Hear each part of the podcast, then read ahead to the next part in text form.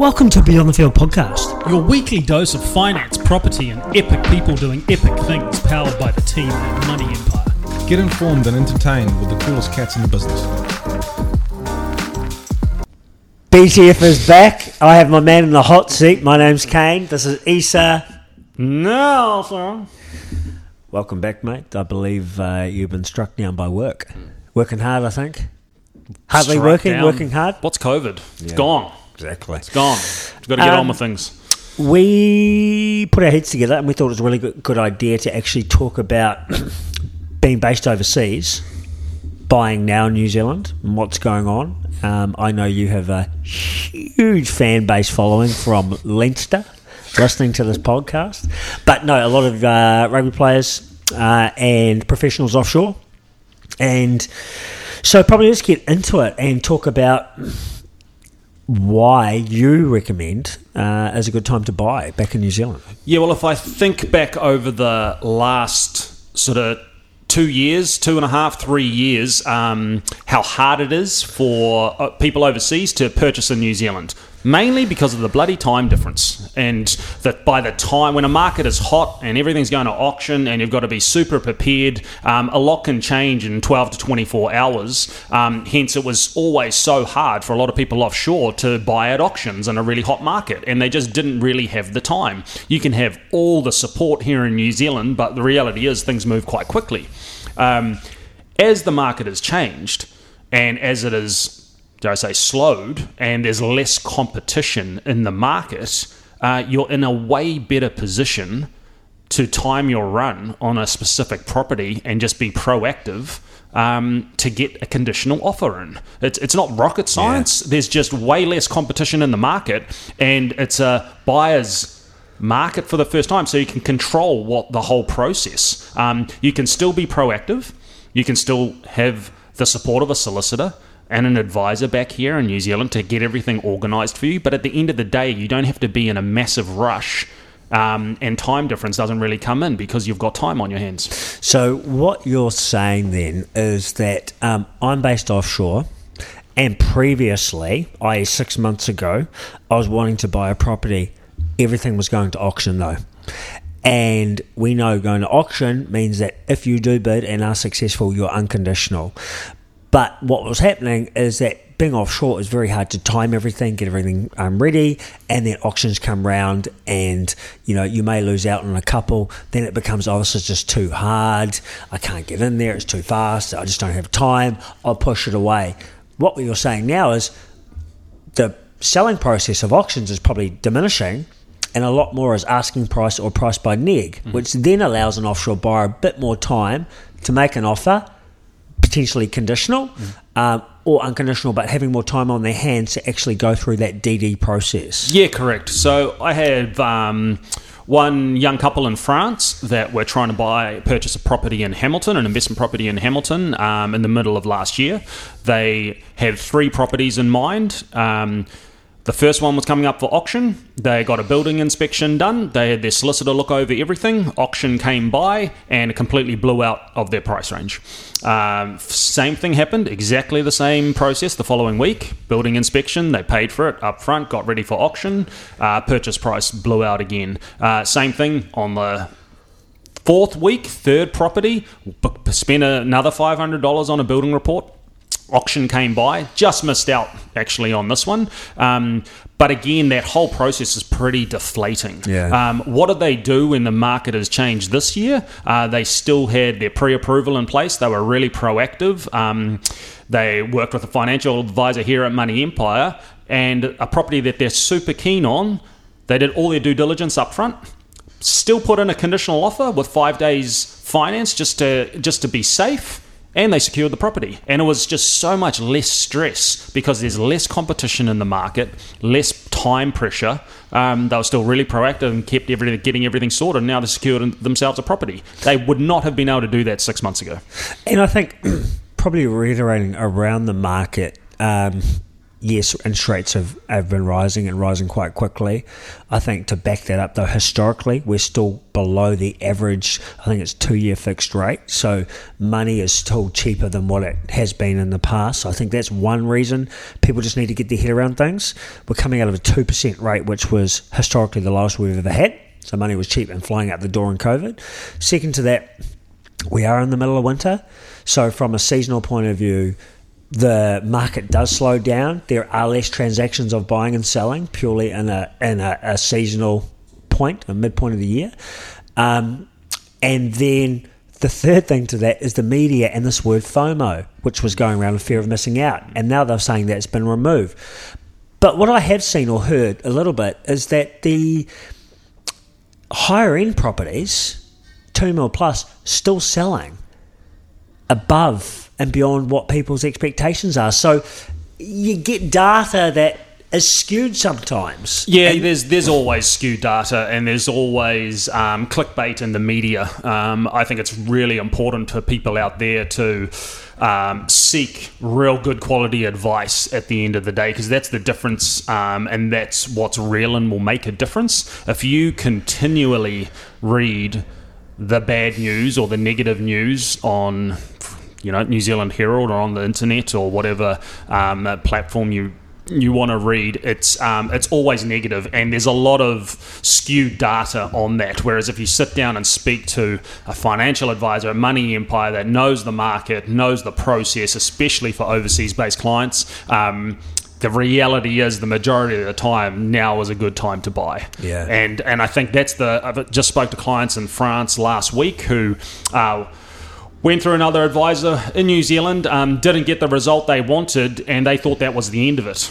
Um, then they actually sat down with someone that actually understands the process a bit better um, and are working through their whole process to get pre-approval in place. And you know, 99% of the time, it's they'll get a pre-approval in place. So I think again, you just got to speak to the right people, the right advisor, someone that's experienced dealing with overseas-based people, and the majority of times it works.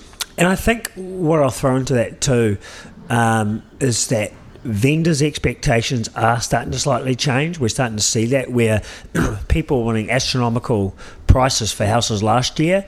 I mean, moving into this year, the expectations are now starting to shift and say, well, okay, cool.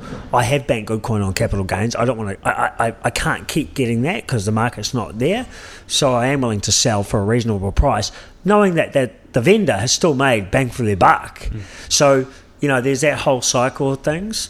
Um, let's just touch on, I suppose, the current status of lending criteria for offshore buyers and deposits, because that always changes. How's that looking for them? Yeah, look, you've got to be again speaking to a, a person that understands it. You know, the LVRs for existing properties. So that's loan to value loan ratio. to value ratios. Pretty much the deposit you need to buy an existing property in New Zealand as an investment property is you need a forty percent deposit. It's a sixty percent LVR right now. So round numbers, if you want to purchase for A million? million dollars, you need four hundred thousand dollars to buy an existing property. And just to jump in here, that guys, that and girls listening, that doesn't have to be four hundred grand cash.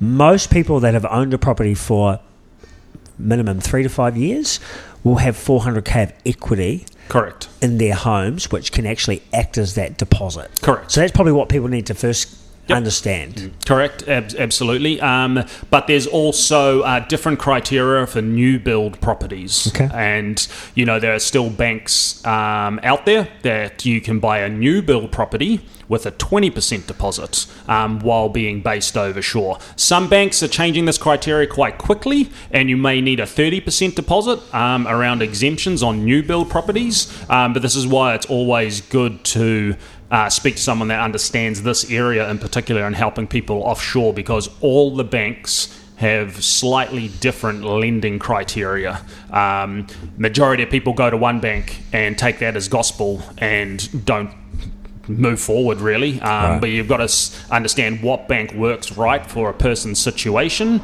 um, and place it that way, and that's the best way to get it done. So my next question to you is what we call gearing on property and cash flow. So a lot of people you hear is oh if I buy if, if I'm buying something for an investment and I'm buying investment property, you know, with rates rising, the cash flow is not there on the property. And that what I mean by cash flow is money coming in, i.e., rental, to money going out, i.e., the costs, the interest, the mortgage repayments, the rates, the insurance, right?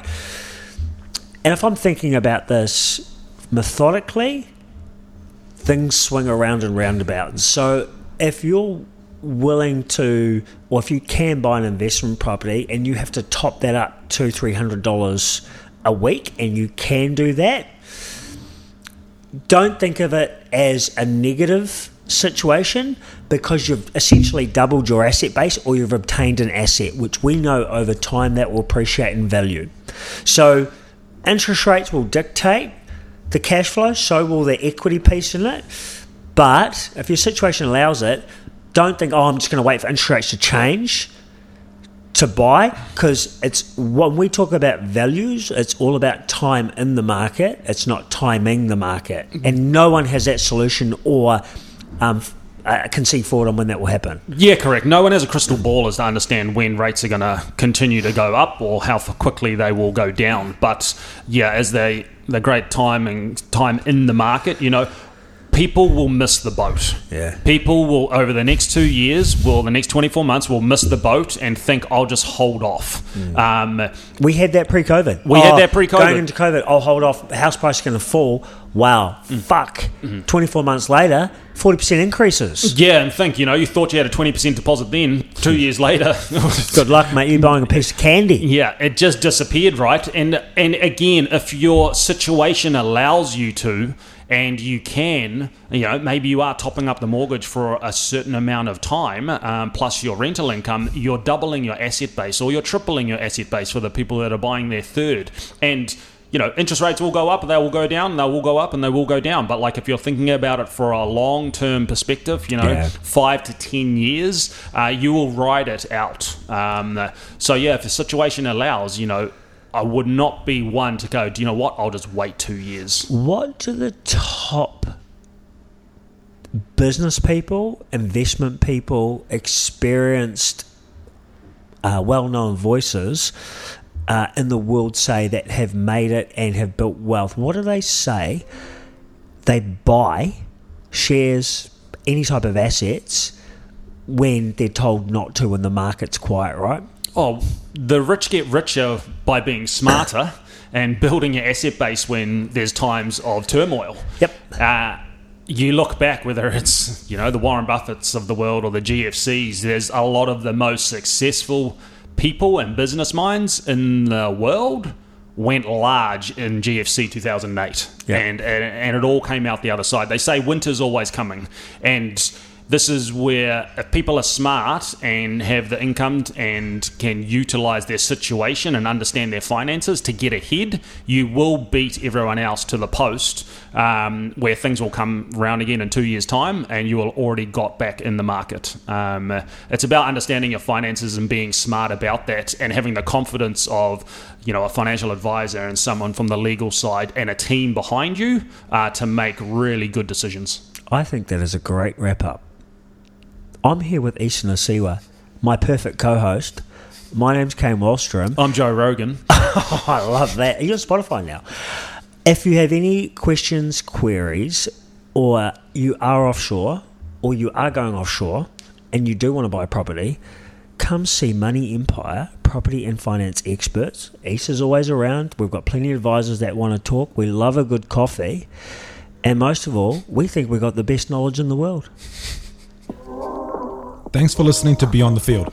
If you enjoyed this episode and you'd like to help support the podcast, please share it with your mates or leave a rating and review. To catch all the latest, you can follow us on Instagram at Beyond the Field Podcast or send us an email at info at beyondthefield.co.nz. Thanks again, and we'll see you all next time.